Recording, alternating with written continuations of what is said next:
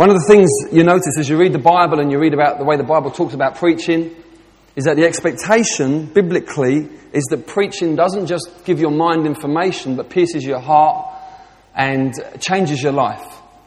And um, that is very much God's intention. The Bible says about God's word that it's living and active and sharper than a two edged sword. And so as we look at the Bible today, I want you to be in a place of expectation that you'll be cut in some way by what God says. And it's not a bad thing, it's a good thing.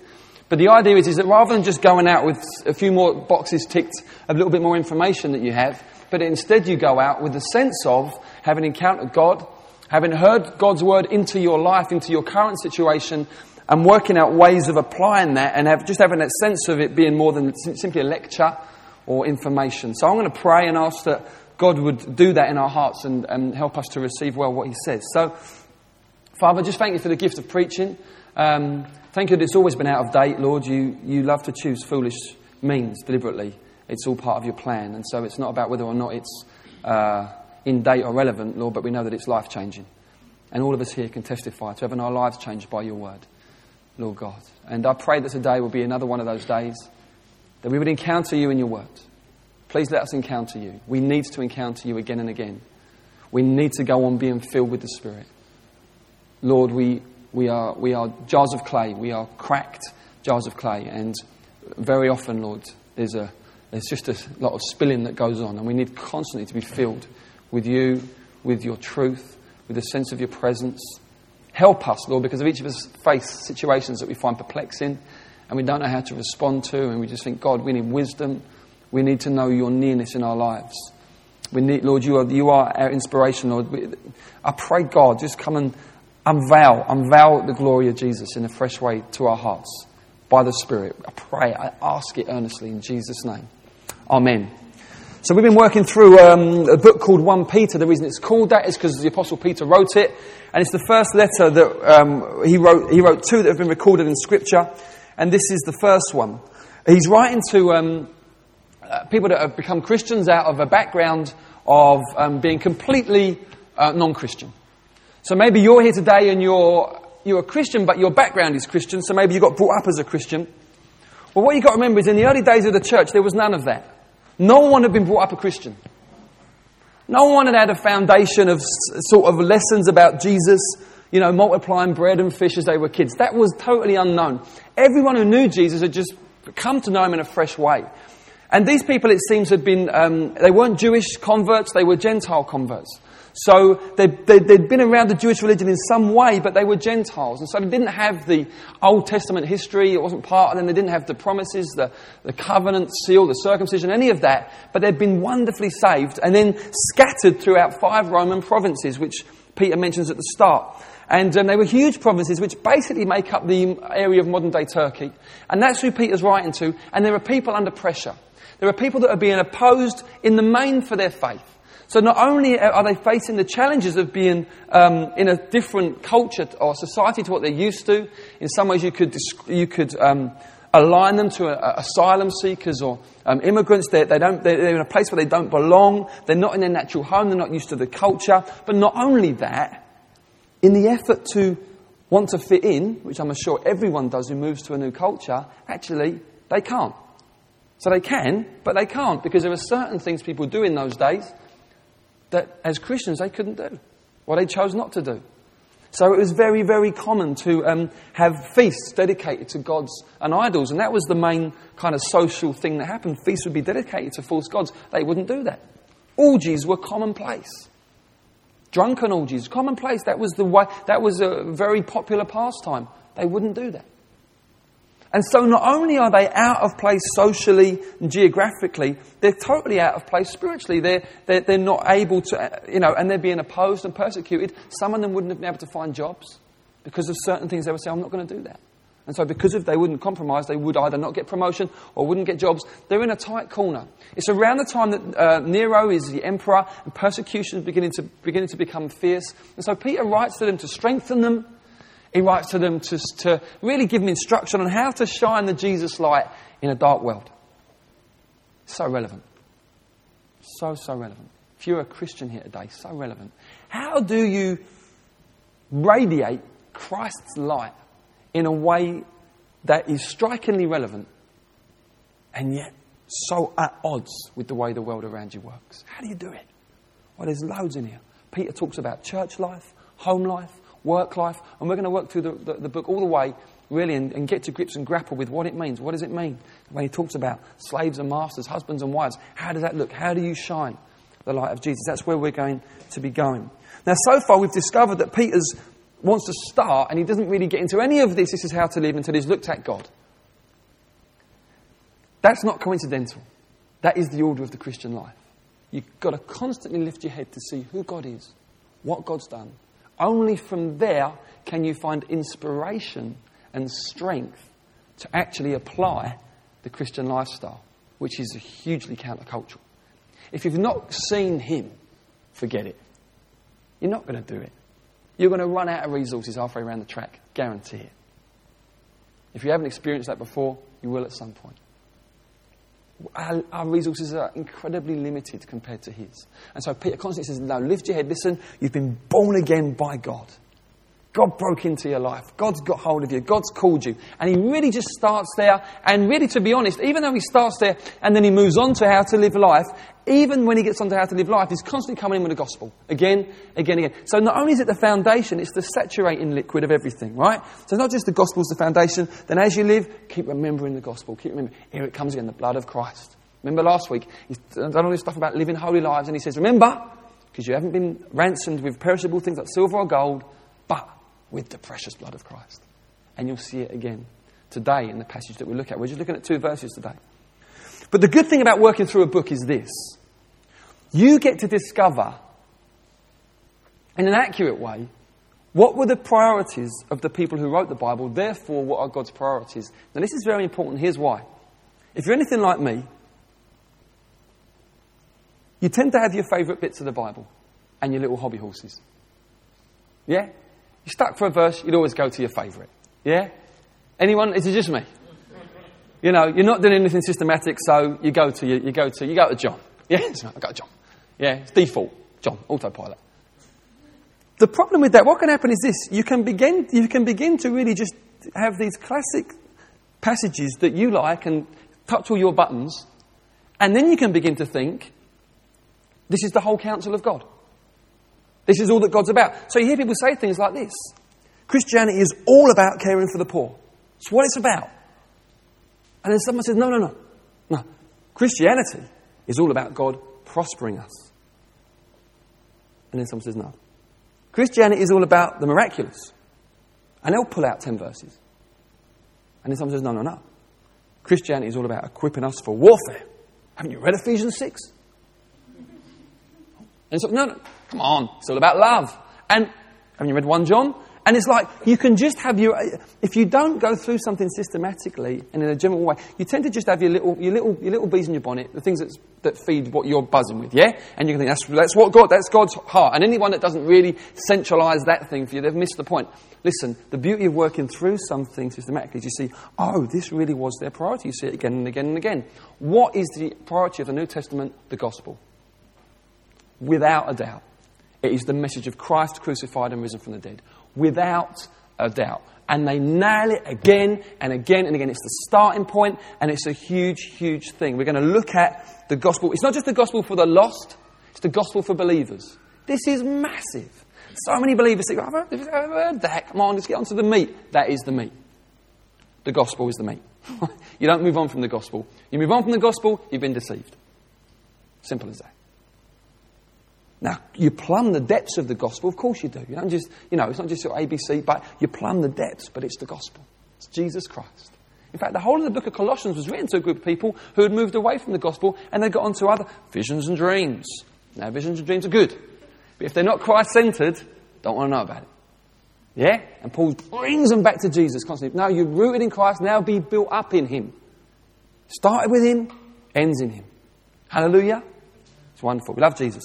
So you begin to understand what apostolic priorities. This is what was the priority to the apostles that God ordained to give us the scriptures. So we see that the gospel is about God's nature, God's heart, God's activity, and it all brings him glory. It all comes back to him. His actions in sending his son, the amazing birth, the virgin birth of the son, central to the gospel. The life of the Son, central to the gospel. Don't just skip to the virgin birth to the death. No, the life. What was he like? What was he like? Because he's so human. And if you miss the life, you tend to get this floaty Christianity. You know, this kind of thing. you know, someone's talking about the food they enjoy, and they're like, well, yes, but let's move on to spiritual matters, brother. You know, as if kind of like, we don't, we don't do that, you know. Or, you know, just things, things that are day to day. People develop an aloof kind of thing. Well, we, uh, can we talk quiet times, please? Listen, Jesus was a man. He was a man. He was fully God, fully man. Don't ask me to explain it, but if you miss one of those, you end up with a dodgy Jesus. He's not a real one. Yeah? He's not a real one. If you're just Jesus fully man, you just end up with this kind of social gospel thing. And all. If you end up with just, if Jesus just fully God, you miss the earthiness, the humanity. And that releases us to be fully human. And to totally, totally go for the spiritual, but totally go for the natural. Yeah? It's all worship. It's all God. So in some ways, you know, we don't start late on a Sunday. We're worshipping over there by the table, then we move it over here. Yeah? If you're not worshipping over there,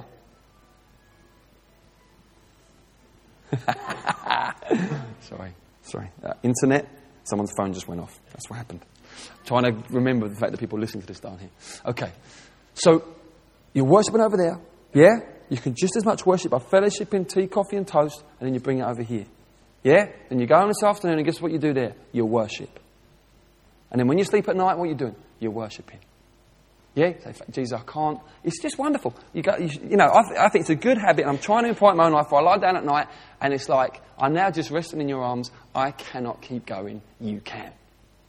Yeah, I can't think about anything anymore because even when I'm, I'm not coming up with any solutions. but you know everything. I'm going to go to sleep. It's worship.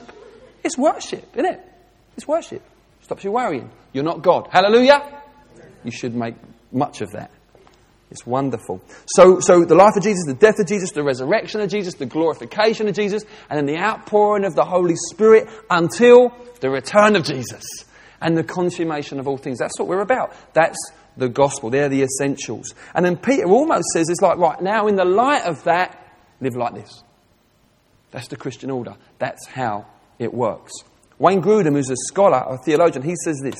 He says, The New Testament repeatedly assumes that imitation of God's moral character is the ultimate basis for ethics. So you want, about how, you want to know about how to live, what's right, what's wrong, or with situations perplexing, you go to God. You look at his character. How would he respond? What does he say about this? So, so an ethic that's not centered on God will, is, is, is a, a dodgy ethic. It's not got a root the root of right and wrong in itself, the fact that we even talk about what is right and wrong, comes from the fact that God is moral. He's moral in his nature, he's moral in his character. He has said this is right and this is wrong. And sometimes we understand why. Certain things you think, yeah, I can see the sense of that. Other things you think, I don't quite know why God says that. What do you do in that situation? You come back to the fact, ultimately, even though I don't quite get it, I recognize that actually morality, right and wrong, source from his nature anyway. So if he says it, I bow the knee. It's the bottom line. That's the bottom line. And if you move away from that, then you're creating your own ethic, you're becoming your own God. Idolatry. So it's very important we keep him central. We, that's, why, that's why it's, a, it's an important discipline to just spend time loving him, worshipping him, filling your mind with who he is. Very important. I will be honest with you, I don't do it enough. I'm very quickly on to, God, please do this. and I I constantly, I, I, I, don't think I've made even much ground on it. So I just want to be very honest with you. But I feel like more and more I need to get this. And um, I sing more than I used to. I need to get into the discipline. Just more. Just be in His presence because He's wonderful. So let's read. Um, let's read verse twenty. We're just going to read verse twenty and twenty-one today. So um, He was foreknown before the foundation of the world, but was made manifest in the last times for the sake of you. We'll stop there. I'll read it again. He was foreknown, talking of Jesus, before the foundation of the world, but was made manifest in the last times for the sake of you. Now, this issue of being foreknown and then being manifested, to be honest with you, when I was first preparing this sermon, I thought, yeah, let's get on to the, something I can preach. I mean, I thought, I don't really know what it, I, I mean, I know what it means, but I'm sure we've covered it already. If I'm honest, I'm sure we've covered that. And you can always find yourself thinking, why are you saying it again? I'll be honest. I think, why are you saying it again? And it got me thinking. God, why you, Peter, why you, he's already done this. Back in uh, chapter 1, verse, um, verses 10 to 12, he talks about the prophets who prophesied about Jesus and how, as they're prophesying hundreds of years before he came, they're thinking, who am I prophesying about? And they began to search into, and they discovered, oh wow, it's for another time in the future. Oh, we're serving another generation, us who lived after Jesus. And it's, it's all done there. You think, why is he saying it again? Now, when you come up with things like that, you can do two things. You can either say, well, don't get it and move on, or you can stop there and say, what is this? Why? Why go into this again? You've already made the point. Why is it such a big deal? Well, I believe this. It has to do with something that was very, very important in the mind of the early church and very, very unimportant in our minds. There was something that was a huge deal to them that we hardly ever think about. And I've said this a few times. If you've been around long, sorry if I sound like a stuck record, but this is what it's about the big story. It's about the big story. When it comes to history, the Hebrew mind is linear. Okay? It works on a line. It understands that it's a story, it's a plot, it's going somewhere, it's about something. It had a beginning, there are some very important milestones on the journey, and it will have a consummation. That's the Hebrew mind. They were obsessed with the story, the plot. We, being affected by Darwinism, are much more random and disconnected. We don't think like that. We have to make ourselves think like that. We're much, we, we tend to see things as just kind of random in a sense. Um, we tend to, it predisposes us not to understand the meaning of things in a bigger scale. We tend to be much more zoned in on um, how our personal lives are affected. Yeah? We tend to see this as the plot. Yeah? I'm the plot, I'm the plot. Started in 1973, who knows when it's going to end, but it's exciting. It's kind of exciting. But compared to what God's doing, it's kind of small. Okay? God started something a long time ago that basically includes everyone and everything and is going somewhere, and you really better get in on it. Otherwise, you're going to miss the story. And it's very, very liberating and very, very revolutionary for a 21st century Westerner's mind, which is zoned in almost entirely on the individual. So I think it's very important that we've got to keep digging away at this stronghold in our own minds so we can be liberated to think and understand as the Bible writers did. So let me put it differently. The believing Jews saw Jesus primarily in the context of the plot, right? That's how they saw him. He's come! This is a massive moment in the story. This is what it was all heading up to. That's how they saw. You think of Jesus, the Messiah, the Christ. Even When you see the Jews for Jesus, who are the, uh, uh, the Messianic Jews who do outreach, on their t shirt it says this Jesus is Messiah. That's the big deal. Not Jesus is going to make your life better. Now just notice that. Very different mindset. Revolutionarily different. One says Jesus is Messiah, which most Londoners probably think, what the heck are you talking about? Agreed. But it at least demonstrate something of what they're thinking, we tend to go, come to Jesus, is going to sort everything out for you. It's a different thing. Let's dig around. Let's see what we come up with. I think God wants to liberate us from the tragedy of seeing our life as the main plot. I think that the romance of the Christian life only really stands out in the context of the big story. I think the Christian life is incredibly romantic. Incredibly. Uh, just, just I mean, it's just like, it's better than Star Wars, isn't it? I mean, what a story. It's just fantastic. Whatever story you like, Lord of the Rings, much better than that. It is, it's, it is like, oh, oh, oh, you follow, you think, what's going to happen next? It's amazing. We're part of it. It's, this is God's, it's God's story that we are part of. It's incredibly romantic, and I think you really lose that when you just get in on kind of it's about kind of about me and how God makes things better for me. Because he, he does, and I'm not being I'm not trying to be dismissive. He does. Isn't he wonderful that he does? But actually, it's more about let me do you good and equip you because look, I want to bring you into something. I want to bring you into what I'm doing. It's universal. Wow, it's eternal. So also the, the significance of the Christian life only unravels in the context of the big story. Why is it such a big deal? Well, it's more than give your life to Jesus. It's more, sign up. Sign up. There's a new king in the universe. He's, he's, this is the one. Sign up. It's, oh, this is significant. This is massive. It was, a, it was a book that came out a few years back called The Search for Significance, which wasn't a bad old book, had some truths in it, but basically zoned in on the fact that you're significant. I think, well, okay. I don't know. I mean, Job met with God, his response, behold, I'm insignificant. dearly loved, dearly loved, but replaceable. I mean, he doesn't, don't get me wrong, he doesn't, but he could. You know, and I think sometimes, sometimes with self help Christianity, it sounds great and kind of In the moment, it's like, oh, this is fantastic, because it kind of gets the ego all going. But it doesn't really go anywhere. It's much more thrilling. Uh, what about the sacrifice of the Christian life? See, I think the sacrifice involved in the Christian life only explodes into glory in the context of the big story. Sacrifice is hard, isn't it? It is. But sacrifice produces passion. In friendship, in marriage, in family life, it's as you lay your life down that your love for the one you're laying your life down for grows and increases. The sacrifice involved in the Christian life. When your flesh cries out that, but you know Jesus is saying that, and you kill it, and you say, I'm going to follow you in the context of the big story. Whoa, this is exciting. You know, I've just done Darth Vader. It's much better than just, you know mean? Oh, just have to say no to that. You know, I've just, ah, it's mad. It's this thrilling, exciting, wonderful, wonderful thing. So, what is the big story? It's God winning back his creation. Hallelujah. He's winning it back through Jesus. Things in heaven and things on earth that have been stolen by man the rebel and Satan the usurper. God is bringing it all back so we can send on him again and realize how wonderful he is and then say to ourselves, this is what life is about. This is it. It's the wonder and the glory of the story that God is about, God's plot. So Peter's saying that God planned this Jesus rescue from eternity, but revealed it now in these times. This is why you're starting to understand why it's such a big deal now. It's been revealed, it's happened. The thing that was promised is happened. It's actually happened now. And the appearance of Christ is supposed to invoke a sense of wonder that we should be the privileged ones living on the other side of his appearance. And we often miss this. We live on the other side. We live on the other side.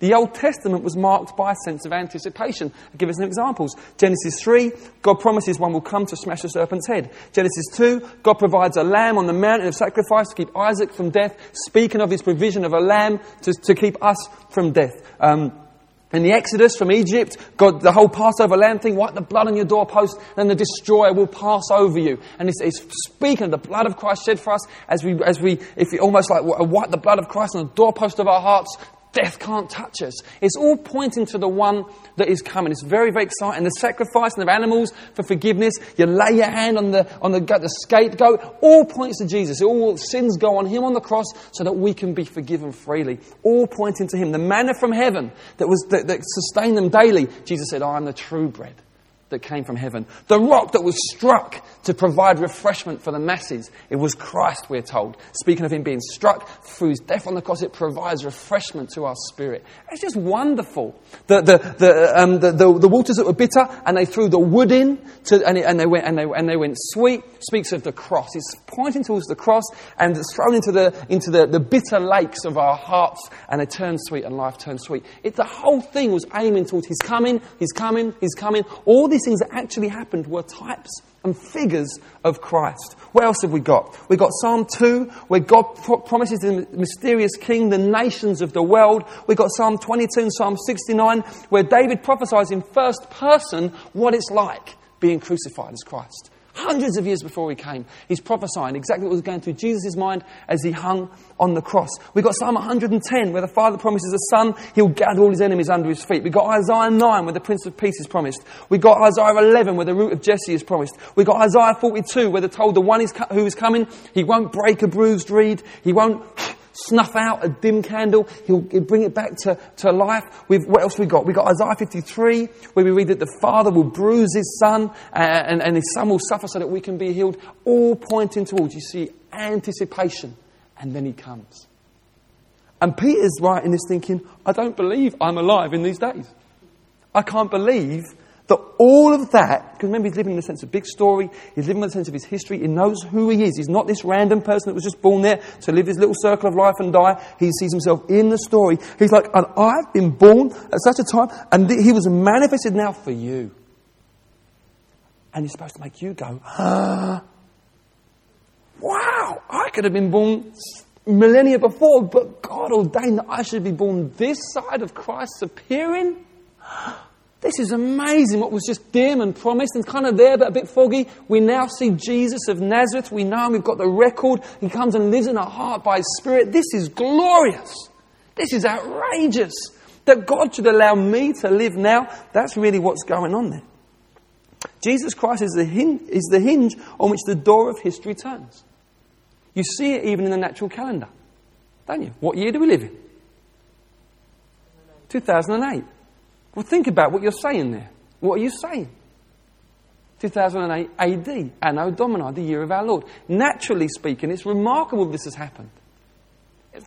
That in an unbelieving world, this has happened. It's God's huge signpost saying, see the significance of this. Every day when you write a check or you fill out the date somewhere, you are, you are saying that even in the natural, Jesus Christ is the hinge on which the door of history turns. But how much more in the spiritual? How much more in the eternal? You've got to see this. It's glorious. You've got to see the wonder of the times that we are living in. So we live in the, we live in the last days. Did you know that? Now, some people get the wrong idea. They think the last days is the person walking around the sandwich boards and the end is nigh. Yeah? And people think we've been saying that for thousands of years. I know. Listen. Peter, in his second letter, says people will come in the last days, mockers, scoffers, saying, You're saying it's the last days, but you know, everything carries on the same. Peter says, Listen, you, it's because God's patient. all right? He could have wrapped it up centuries ago, but he's wanting all to come to repentance. We live in the last days. What are the last days marked by? Peter again tells us in his sermon in Acts. In the last days, says the Lord, I will pour out my spirit on all flesh. Hallelujah. That marks the last days. So dreams, prophecies, signs, wonders, miracles should be commonplace in church and in the world as the church go out there and proclaim the name of Jesus. It is the days that we live in. We live in the last days, the days of the fullness of the Holy Spirit. It's the days when all of Christ's enemies are being gathered under his feet. We live in the most exciting part of history anyone could live in. Because although it was the last days when Peter was around, it's even laster days now. Don't ask me how much, I just know it is. It's 2,000 years the days, you know? I mean, to be alive today is staggering and it's wonderful and it's glorious. And then we're just going to read verse 21 and just wrap it up. I'll read 20 and 21 just so it makes sense. He was foreknown before the foundation of the world, but was made manifest in the last times for the sake of you, who through him are believers in God, who raised him from the dead and gave him glory. So your faith and hope are in God. It's the gospel again. Here it is. You've already said that, Peter. Why are you saying it again? Here's why. The apostles were very, very concerned about the facts of the gospel. Most people these days like it vague. Have you noticed that?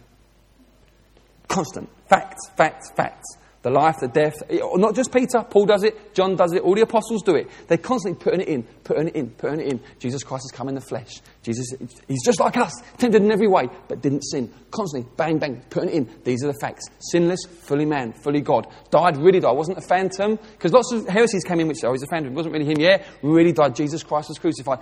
Constant, bang, bang, bang. Why, why, why? Because it's a big deal. That's why. But people today, many people don't like it. They want a Buddha in the garden, crucifix around the neck, rosary hanging from the rearview mirror, and lucky charm in the purse. Fully comp insurance. Surely one of them will work. Just a bit. Yeah, do you know what I mean? Hedge your bets. Come on. Surely one will. Or it's a little bit more like Jason Bourne with his many passports. You think one of them will get me through the pearly gates. One of them, sure. That, okay, all right, that, try that one. No.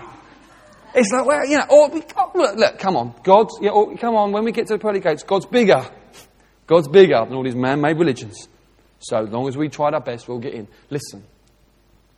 Deception. And I'm going to explain to you why. Then we're going to finish.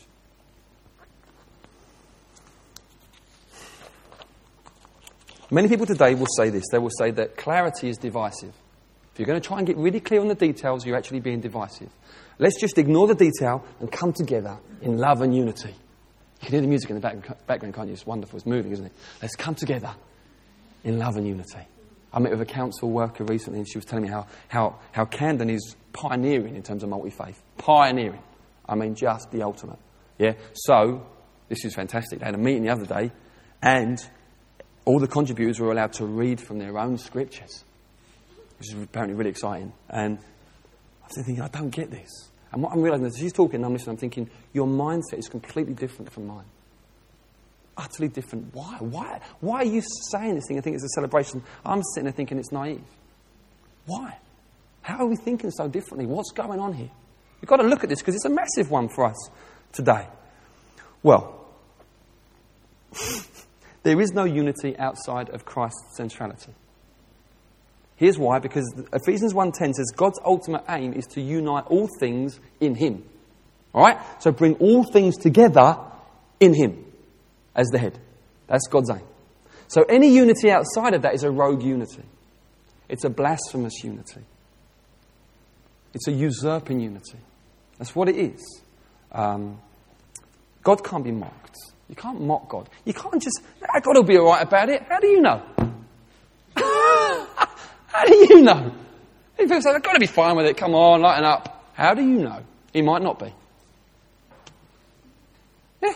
Imagine that if you just kind of, you just spoke about me, you know, behind my back or something. You said, you know, imagine if Natalie comes to Davina and said, uh, Steph's birthday soon. Um, I'd like to, I'd like, I think we should organise a water aerobics party for him. Right? Hold on. right? Davina says, I don't, I don't think he'd really enjoy it. Right? Why? Because she knows me. I wouldn't. Natalie, Natalie says, Come on, lighten up. He'll love it. Davina says, No, I know him. He really wouldn't want to do that for his birthday. And he says, Oh, what's the matter with him? Is he some kind of. Well, it's a bit narrow, isn't he? well, what's that? I'm trying to do something for I'm trying to do something for him. You're telling me I like it. What kind of, what kind of husband have you got? He's like, what? He just wouldn't enjoy water. I mean, he just wouldn't enjoy it. He'd rather just, you know, I don't know, go and watch Prince Caspian, which is what I'm going to do. Yeah? So, but what, Natalie there's been incredibly presumptuous, isn't she? Doesn't really know him as well as Davina. She's just saying, What's the matter with him? And she begins to slander me because actually I'm not in on her thing. It's exactly the same. She's saying, Well, God will let us all in. Well, no, He won't. What do you mean? What sort of God is that? you think, Well, it's God. That's what he decides. Wow, it's ridiculous. And the whole time, what we're saying is, is that we know better. Just give it some thought for a minute, please. The gospel is God's reply to the rebellion of the world. Okay? We've rebelled, we've sinned, we've kicked against Him. God has replied with the gospel. That is His reply. It is planned in detail from eternity. That one, listen, please, that one person of the eternal Godhead, that God the Son, would actually become a man. I mean, it's outrageous. It's outrageous that to, God, God's reply is they've so, they've so rebelled. There's only one answer that God the Son, the eternal Son, that God, is, God who is Spirit, should actually, should actually, that the Son should say, yeah, I'm going to become a man with all the muck and all the vile stuff and all the limitation and everything, all the vulnerability and all the temptation, I'm going to become a man. Right? Why? Because we're so lost and we're so helpless and all of our self help is so pathetic that only God can break in and save us through becoming a man. I'm going to do that and He's going to live in our stead and withstand every temptation that comes His way.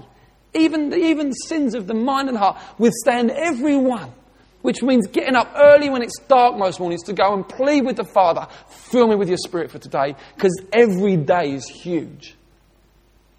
And to totally walk the tightrope of total wisdom, being able to answer the Pharisees, being able to escape from death attempts at the right, at the, at the wrong time because it wasn't his time yet, and just total wisdom the whole way through. And then what reward does he get? He gets betrayed, he gets arrested, and he gets crucified. And that's why he came. You think, what? This is, this is a huge deal to God, this message. This is a massive deal to God. You can't just sidestep it. You can't just brush it under the carpet. You can't just dodge it. You can't say, oh, well, come on, let's just all come together. Well, let's just come. Let's all come together in the name of love. Oh, my goodness. What are you thinking? What are you thinking? The Son of God had to lay down his perfect, eternal life had to be abandoned and rejected for our sin. How can you even suggest such a thing? It's the gospel, brothers and sisters. It's the message of life. It's God's gospel. And you know what God requires of us more than anything else is to be faithful to the gospel. To be faithful in that we live gospel lives and that we preach the gospel faithfully. And if people don't like it, so be it. God loves it. He loves His gospel. He loves His gospel. It was his way of, in, in himself, completely dealing with the human problem. So that, so that at the cross, Jesus Christ was punished for every sin that you ever did, so that you could be totally forgiven and totally reconciled to God. No bad feeling in the air. No, no, so you can come in, but no, none of that. Totally welcomed as a child and filled with His Spirit and a co-heir with Him forever. What grace is that? What grace? This is the gospel. This is God's gospel. There is no other name under heaven by which men can be saved but the name of Jesus. Anything else is the utter insult to God. God the Father has exalted His Son and given Him the highest name. And He's very, very jealous about His Son. That's why we worship Him. Amen? Along with all of heaven. Now, many thousands have given their life for this. Many thousands. Many, many thousands. But our age is so bankrupt in truth that we can't really understand it. But we need to come to that, back to that place well, we say, I'm willing to die for this. I will die for this message. We need, God put that in me. God put that in me. So that when the time comes, if it does, I will say, I can do no else. I can do no else. It's like Polycarp, the, one of the early fathers who was martyred, martyred about age 90. They said, just deny, just deny. He said, I've followed him I don't know how many years. He said, he's never done me any wrong. How can I, how can I deny him? Just loved and then was sent to the lions. You know, well, Martin Luther, here I stand. Here I, I can do no more. Here I stand. God put that in us. God put that in us. He's worthy. I'll read those two verses again. And then we will sing. I want us to be shaped by apostolic priority, apostolic truth. Shaped by it.